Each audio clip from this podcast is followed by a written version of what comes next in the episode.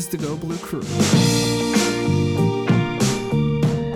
Ladies and gentlemen, welcome into the Go Blue Crew. I am Tyler Fenwick with Derek Devine. Michigan has a bye week this week, so uh, we get to have a little more fun, uh, not preview an opponent. And there's a lot of fun to be had. 6 0. But before we talk about anything going on with the season, Derek, we were both at weddings uh, this past weekend when Michigan played Nebraska, and I gotta ask, how did it go? The wedding, fantastic. The rehearsal is when the Michigan game had started. We had just ended rehearsal dinner. We were at a bowling alley. There were, you know, quite a few people at rehearsal. Uh, you know, not quite enough lanes for everybody. So I actually sat down at the bowling alley, really nice bowling alley in Grand Rapids, and on a big old projector there was the Michigan game. So I enjoyed the first half on a projector and the second half with friends back at a friend's house. So I actually saw the whole game, which was, you know, to my surprise and not something I knew would be the case until it started. So I saw it all. Great game. Uh, how'd it go for you? Well, hold on. First, was this a, a Sunday wedding? It was a Sunday wedding, yes.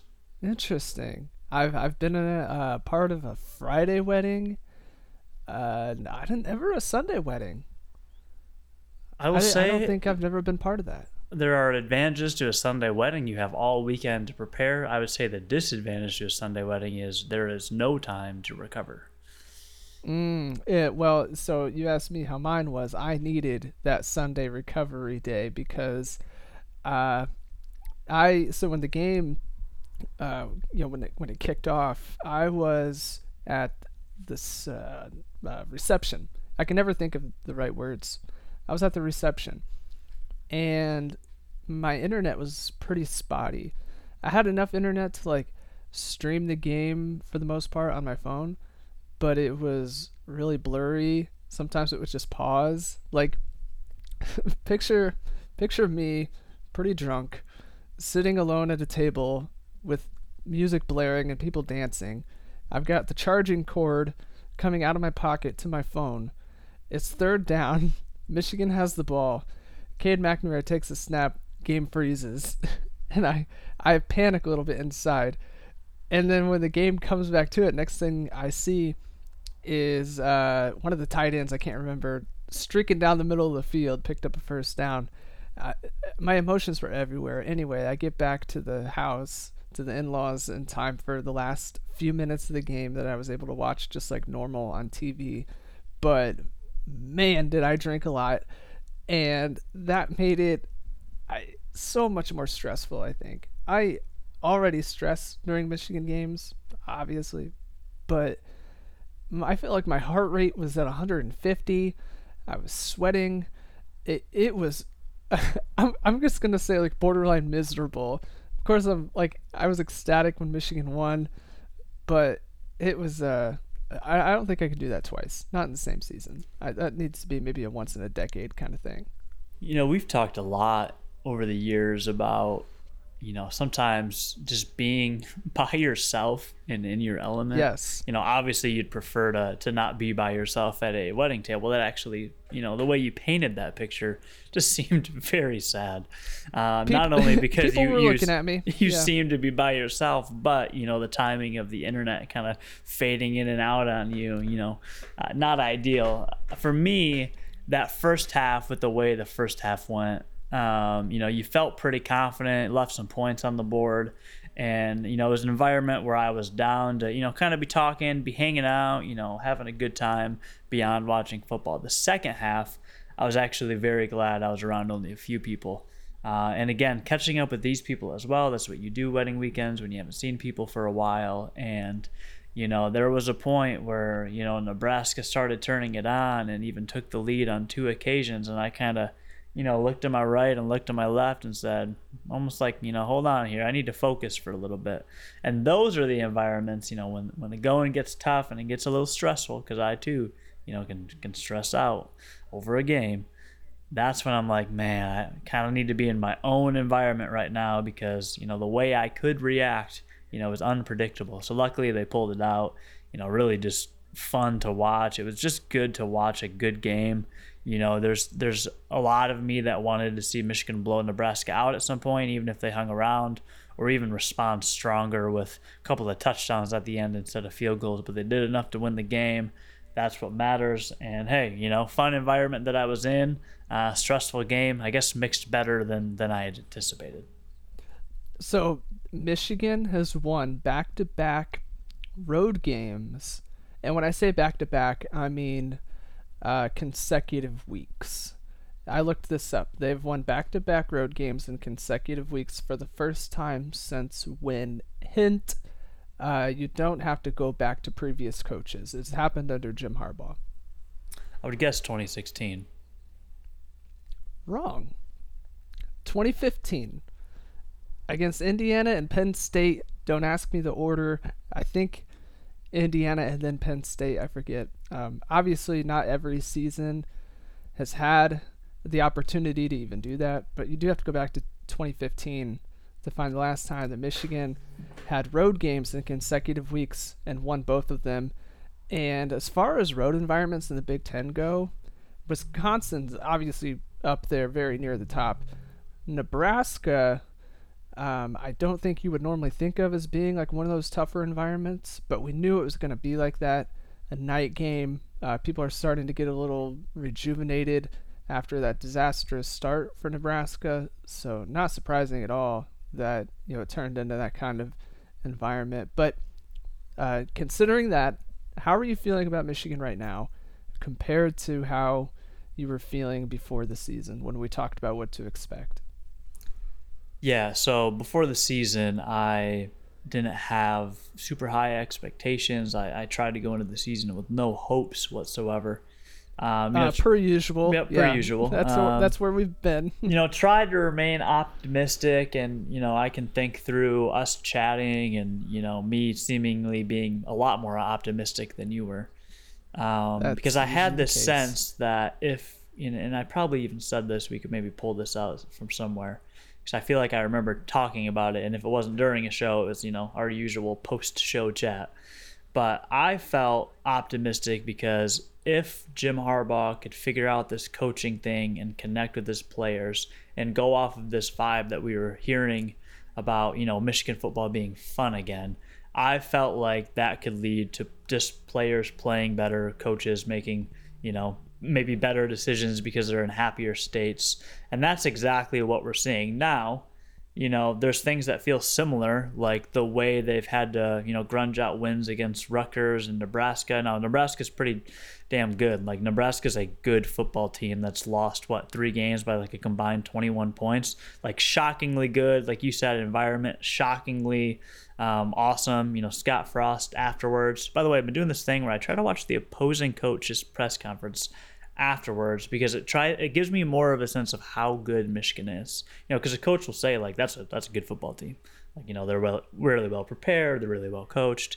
So you know typically captain Nebraska, I think they you know good environment, good hosts, uh, good football team overall. Just has a lot of losses, but you know those gritty like I figured Michigan would have those gritty wins and probably some of them gritty losses. You know they're obviously on the right side of the the column this year, and overall not blowing away my expectations, but super solid and, you know, uh, definitely playing better than I expected them to be.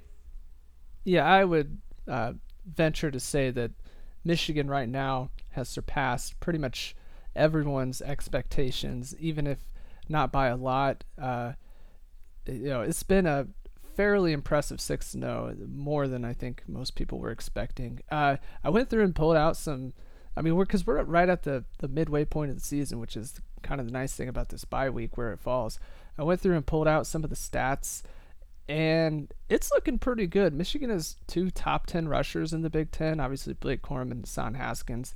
Uh, Corum's fifth, and Haskins is eighth. Um, Michigan's offense fifth in the conference, 440 and a half yards per game.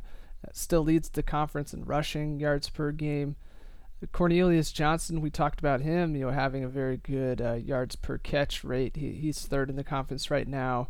Daylen Baldwin is sixth. Uh, just as an aside, the top two in the conference right now, yards per catch, both at Michigan State, Jayden Reed and Jalen Nailor. So uh, more reason to look forward to that game coming up Defensively, Michigan's fourth in the Big Ten uh, in points per game, 15.5. Aidan Hutchinson and uh, David Ojabo, uh, they're tied for third with four and a half sacks in the conference, and and Daxton Hill's tied with a bunch of players for sixth with two interceptions. Uh, we know Michigan isn't creating a bunch of turnovers, but that defense has been pretty solid. Uh, and and Derek, if you remember, this was uh, like mid August. We had an episode where I asked you five questions, and I did not tell you beforehand what the questions were. I just wanted you to give me your answer from the heart. And we said we would go back and revisit it, and I think this is the perfect time to do it, especially because one of the questions actually dealt with sacks. And so I was talking about sacks and also interceptions. So the turnovers category came up. We're going to go through these questions, see how you did. And the first one, let me get it here. Will Michigan start more than one quarterback? You said yes. How are you feeling about that one? So, in all fairness, these are season predictions, and we've talked about this more so off the show than on the show. But yes, I said that. I still do actually believe that. And I will say, those six games in, it is less likely because if they keep winning ball games, you probably stick with the starting quarterback. I know that I said starting, but even if it's you know time becomes more split, I'll be proud of myself for that prediction. Um, but yeah, you know this is six games in. Uh, I think there's a chance. Um, unfortunately, you know that could also come by way of injury, and you know we obviously hope that does not happen. Uh, but well, we said uh, at the time the caveat to the question was like it had to be a natural sort of thing. Okay. It couldn't be the starter getting hurt. Look at look how smart we are addressing that. That's really good. You know, you knew that I was gonna you know throw that caveat in later in the season, so that's that's good oh, on yeah. your part. Yeah, yeah I, I, I, I, think it more. I said that more than likely one starter if Cade keeps playing as well as he has. Uh, but I do still think it's very possible to see two. But yeah, that that was a very interesting question then. Um, still very interesting now. But when one quarterback has you know done nothing but win six games, you know you don't really have to have that conversation as urgently uh, unless player number two just starts playing so good you can't take him off the field. So yeah. Well, where the heck is is JJ McCarthy going to start? That's my question. So so JJ McCarthy the bye week. JJ McCarthy is likely not going to start.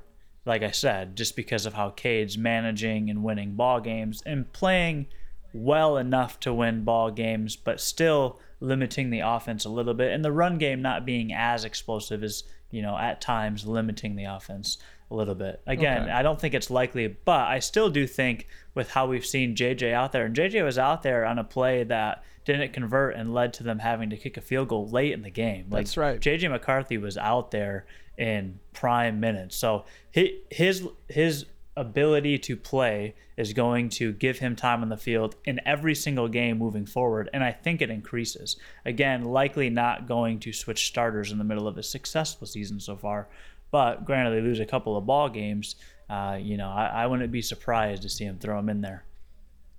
Okay, uh, and I, I have to say, I told you before the show that I was going to make you guess what you guessed back then, if that makes sense. Yep. I didn't do that first one. I'm, I'm, I'm going to make you do it for the rest of them. I just forgot. So, will will Michigan beat Ohio State? What do you think you said? No. That's an easy one. Right.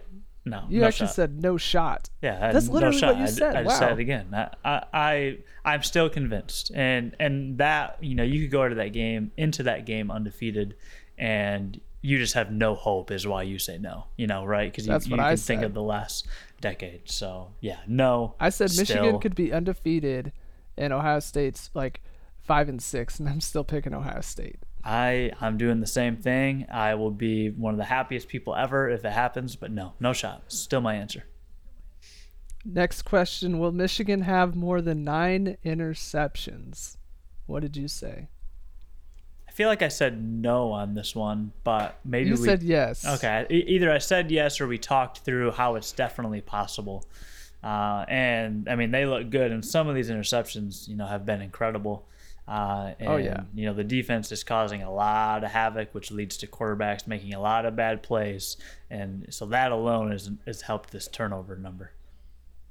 the defense, as we've been saying, is like just playing so much better than last season. I think better than we could have reasonably expected this season. Only three interceptions though to show for. Yeah, it, it could be more. I feel like there. I feel like early in the game, you know, some defensive coaches were talking about, you know, one of the things they're working on is securing the ball, catching the ball. I felt like early, especially against Western Michigan, you know, some of the Washington throws early, and then Northern Illinois for sure. Like it seems like a team that could have ten interceptions right now because they've been all over. You know, DBs have been playing well, and you know, knocking down a lot of passes, getting their hands on a lot of balls. So it's it still seems low to me, which I guess you know leads to me actually being surprised. I would have still said yes. Daxton Hill, uh, he's got two of those interceptions. We heard a lot about him, uh, you know, possibly being a guy who could like even play corner at the next level, and he he's one of those one of the few uh, cases on this team, not just the defense, who I didn't have a problem buying into the hype for, even though we hadn't seen all of it yet. And and I, I can't really articulate why, but he has shown up in a really big way for Michigan's defense and has been like every bit the ball hawk. I think uh, people on the coaching staff in that program were, were trying to sell us in the offseason. Uh, he had that incredible interception against Nebraska and then his pass breakup late to seal the win. Um, it wasn't a great throw by Adrian Martinez, but I don't think there was any throw to beat that coverage. I mean, he was just in great, great coverage, and that's what we've seen from him all season. So he's got to be the maybe the second or third uh, you know, player that I'm like most happy with through here but yeah, only three interceptions. I um, think I think just on okay. Dax Hill real quick, just because I, okay. I, feel like it's worth talking about. I don't feel like we give him enough love this season in general. You know, we kind of do the recap preview thing in one show, so we you know don't get too detailed. But he is absolutely one of those guys who is playing up to expectations, and I don't want to say beyond because you can expect him to do really big things. But interceptions like the concentration he had at Nebraska shows that he's just a different dude. And so uh-huh. if guys like that, like Chase Winovich, you know, Blake Corum, Hassan Haskins, play up to expectations, that's how you can start to get this feel that this team could be good if it worked out, and how you feel now that this team actually could still do some really big things this season because they've got key players, you know, some star players who are playing up to that potential. Uh, and so, yeah, just you know, a lot of credit to that whole defense, especially the defensive staff for putting all this together and, and utilizing players much better than a year ago. But Dax Hill is, is a huge part of the success on that end. Sticking to the defense, I asked you, will Michigan have more than 30 sacks? What did you say? I feel like I definitely went low on this one. I feel like I said you did. Yeah, yeah. I knew I knew that one of them I said no to. Um, I, I, figured both just because, you know, didn't come in with a ton of optimism. but Michigan is 14. So almost exactly halfway there at the halfway point of the season. Uh, do you feel like they could they could crack 30? It's possible, but they've got to have a big game. They've got to have one of those games where they get to a quarterback five times. Hopefully, it's at Michigan State. That's what I'm hoping for. Um, but you know, you got to get to the quarterback five times, you know, in a game and have one of those really big games, and then just kind of ride steadily uh, the rest of the season. Uh, this is a defense capable of having more than one of those games left, especially with some of the teams on the schedule. Uh, you know, you, got Northwestern, who you know is not in great shape. Uh, again, anything can happen. It's college football, but you know that's a team that Michigan could beat up on a little bit. And so, man, that 30 is is reachable, but we'll see. The competition gets pretty stiff here, pretty soon. Yeah, I was putting this together before the show, and uh, went to look at the number of sacks and it was almost perfect, like just one away from exactly halfway to that mark. By the way, um, I pulled the sacks and interceptions number from I believe the 2019 season. I was basing this off of Michigan's 2019 defense. I I'm almost positive that's what I did. Just FYI. I know we talked about it in the episode, but that was you know two months ago at this point. My last question: Will Michigan win more than eight games. What did you say? I think I said yes or right around there. Um, I do I do remember feeling like eight was a safe number, uh, so I'd say yes or higher.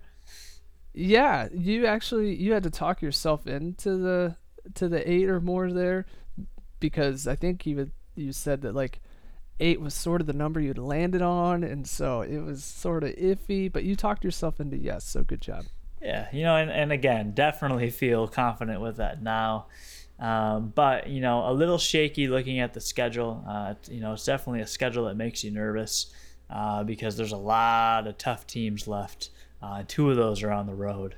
And so, you know, eight wins, definitely very capable at this point, uh, and, and very likely. But man, the, the season is going to look much different moving forward. You just got to hope that Michigan continues to play as well as they have been.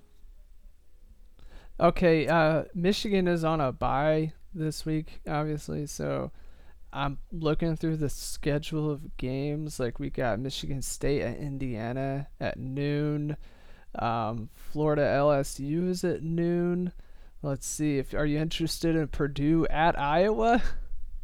Honestly, I know, but knowing that I'll have probably plenty of time, I did enjoy watching Iowa play. I think was it last or not last week because it was Penn State. Uh, congrats to Iowa and Iowa fans, by the way. But the week before that, I think they played a Friday night game and caught myself watching it on BTN or wherever it was playing.